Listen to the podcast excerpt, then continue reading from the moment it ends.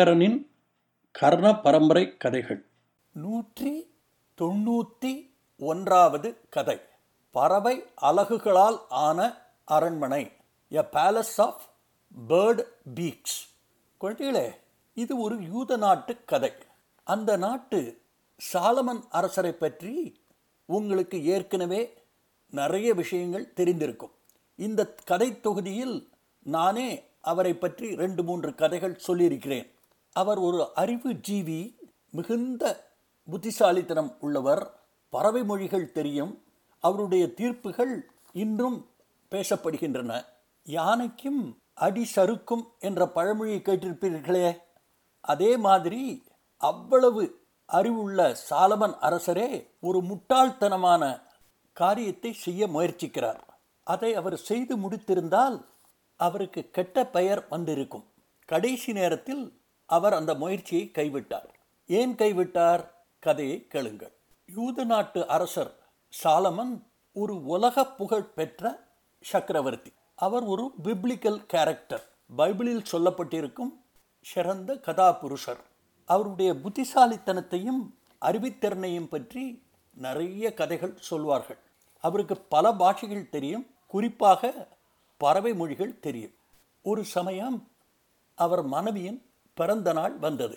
சாலமன் அரசர் தன் மனைவியை பார்த்து ராணி உன்னுடைய பிறந்த நாளுக்கு நான் உனக்கு என்ன பரிசு தர வேண்டும்?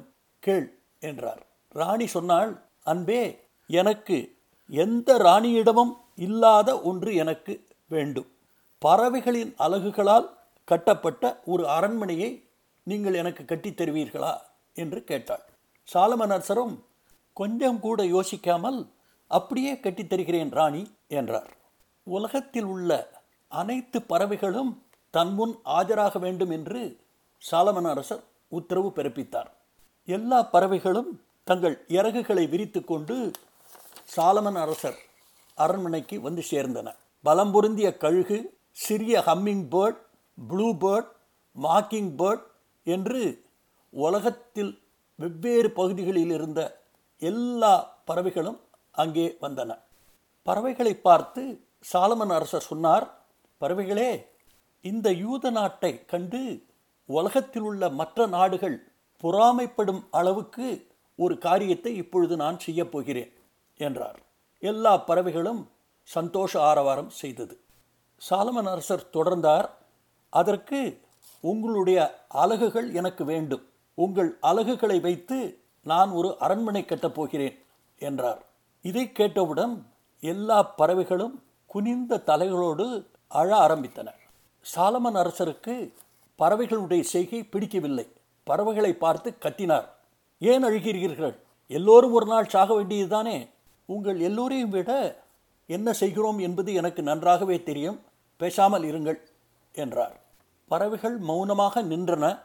அவைகளுக்கு தங்கள் அலகுகளை கொடுப்பதில் ஆர்வம் இல்லை சந்தோஷமும் இல்லை.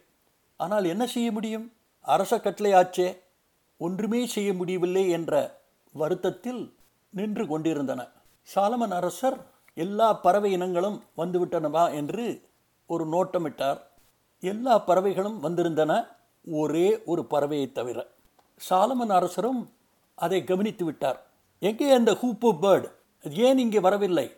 அதற்கு எவ்வளவு தைரியம் இருந்தால் என்னுடைய கட்டளையை மீறி இருக்கும் என்று கத்தினார். ஹூப்பு பேர்டு என்பது ஒரு அழகான வண்ணங்கள் நிறைந்த இறகுகளையும் ஒரு கூர்மையான அழகையும் உடைய சிறிய பறவை. அரசருடைய கோபத்தைக் கண்டு பறவைகள் நடுங்கிக் கொண்டிருந்தன. அந்த சமயம் மூச்சிறைக்க ஹூப்பு பேர்ட் அரசர் முன் வந்து நின்றது. அரசர் கோபத்துடன் ஏ பறவையே ஏன் தாமதமாக வந்தாய்? என்னை காக்க வைப்பது குற்றம் என்று உனக்கு தெரியாதா? என்றார். ஹூப்பு பறவை சொன்னது அரசே தயவுசெய்து என் மேல் உங்கள் கோபத்தை காட்டாதீர்கள். உலகத்தில் உள்ள பல நாடுகளுக்கு நான் சென்று நிறைய விஷயங்களை கற்றுக்கொண்டு வந்திருக்கிறேன். ஏன்? உங்களுக்கு தெரியாத சில விஷயங்களை கூட நான் கற்றுக்கொண்டு வந்திருக்கிறேன் என்றது.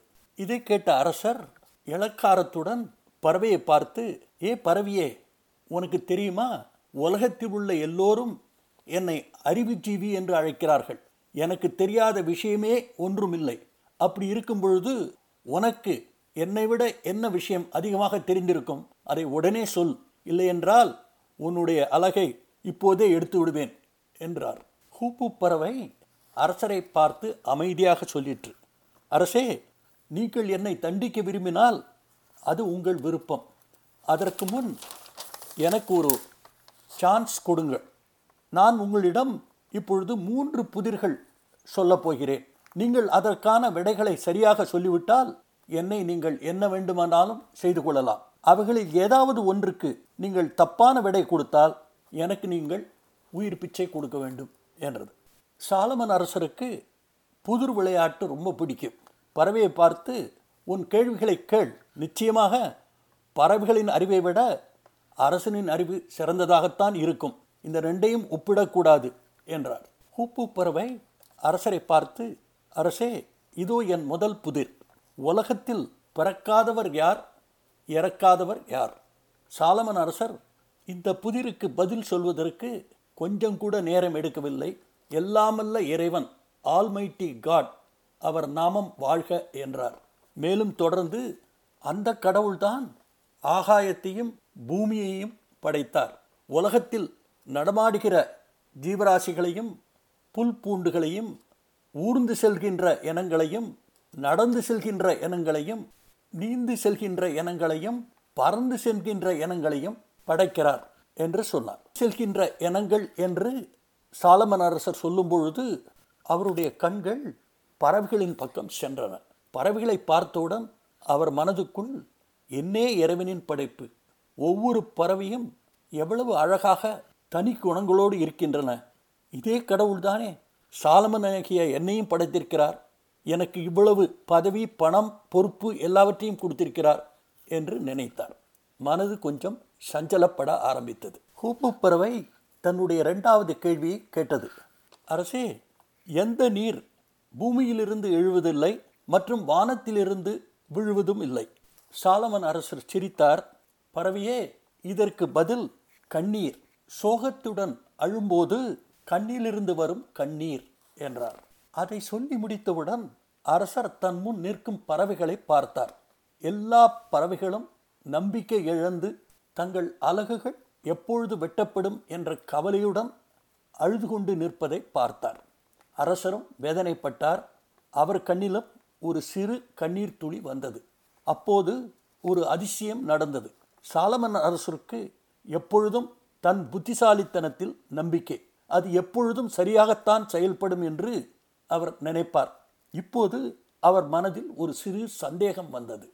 பறவை அலகுகளினால் ராணிக்கு அரண்மனை கட்டித் தருகிறேன் என்று சொன்னது ஒரு முட்டாள்தனமான காரியம் போல் தோன்றுகிறதே என்று நினைத்தார். ஹூப்பு பறவை நடுநடுங்கிக் கொண்டே மூன்றாவது கேள்வியை கேட்டது. ஒரே ஒரு கேள்விதான் அரசருடைய பதிலில் அதனுடைய உயிர் இருந்தது. அரசே குழந்தையின் வாயில் உணவை வைக்கும் அளவுக்கு மென்மையானது. அதே சமயம் வலிமையான மரத்தில் துளையிடும் அளவுக்கு பலம் பொருந்தியது. எது? என்று கேட்டது. பதிலுக்காக அரசர் அதிக நேரம் எடுத்துக்கொள்ளவில்லை. பறவையின் அழகு என்றார். பதிலை சொல்லிவிட்டு மறுபடி பறவைகளை பார்த்தார். இந்த பறவைகளுக்கு அவைகளின் அலகுகள் எவ்வளவு விலை மதிப்பற்றது என்பதை அவர் புரிந்து கொண்டார். அரசருடைய பதிலை கேட்டவுடன் ஹூப்பு பறவை தாழ்மையுடன் சொல்லிற்று அரசே என்னுடைய மூன்று புதிர்களுக்கும் நீங்கள் சரியான விடைகளை சொல்லிவிட்டீர்கள். நான் தோற்று போய்விட்டேன். உண்மையிலேயே நீங்கள் ஒரு புத்திசாலி அரசர்தான். நீங்கள் எந்த தண்டனை கொடுத்தாலும் அதை ஏற்க நான் தயாராக இருக்கிறேன் என்று சொன்னது. இதை கேட்ட சாலமன் அரசர் சிரித்தார். என் அருமை ஹீப்பு பறவையே உலகத்தில் உள்ள எல்லோரும் சாலமன் த வைஸ் என்று என்னைத்தான் புத்திசாலியாக கொண்டாடுகிறார்கள். ஆனால் உண்மையிலேயே நீதான் புத்திசாலி. ஒரு உண்மையான அரசன் கௌரவம் பார்க்காமல் தன் தவறை ஒப்புக்கொள்ள வேண்டும் என்பதை எனக்கு புரிய வைத்து விட்டாய். என்னுடைய ஆணவத்தில் ஒரு உபயோகமில்லாத அரண்மனையை கட்ட தீர்மானித்ததில் பாதிக்கப்பட்டது என்னுடைய மக்கள் அவர்களுடைய கண்ணீர் அவர்களுடைய இரத்தம். தன் குற்றங்களை உணர்ந்து தப்புக்களை சரி பண்ணுபவன்தான் நல்ல அரசன். அதனால் இந்த பறவை அலகுகளினால் கட்டப்படும் எண்ணத்தை இதோ நான் கைவிட்டு விட்டேன். பறவைகள் சுதந்திரமாக வாழலாம். அரசர் மேலும் தொடர்ந்தார் பறவையே நீ புதிரில் தோற்றதற்கு உனக்கு நான் தண்டனை கொடுக்கப் போவதில்லை. உன்னுடைய புத்திசாலித்தனத்திற்கு நான் இப்பொழுது ஒரு பரிசு தரப்போகிறேன் என்றார். அரண்மனை பொக்கிஷ சாலையிலிருந்து ஒரு சிறு கிரீடத்தை வரவழைத்து அந்த தங்க கிரீடத்தை அந்த பறவையின் தலையில் வைத்தார். எல்லா பறவைகளும் சந்தோஷ ஆரவாரம் செய்தன.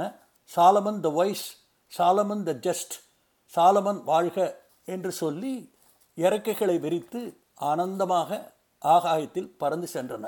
குழந்தைகளே இந்த கதை பிடிச்சிருக்கா? இந்த கதையை பற்றி நீங்கள் என்ன நினைக்கிறீர்கள் என்பதை Aingaran twenty twenty at Gmail dot காமுக்கு எழுதுங்கள். கதைகள் தொடரும். அதுவரை அன்புடன் உங்கள் ஐங்கரன்.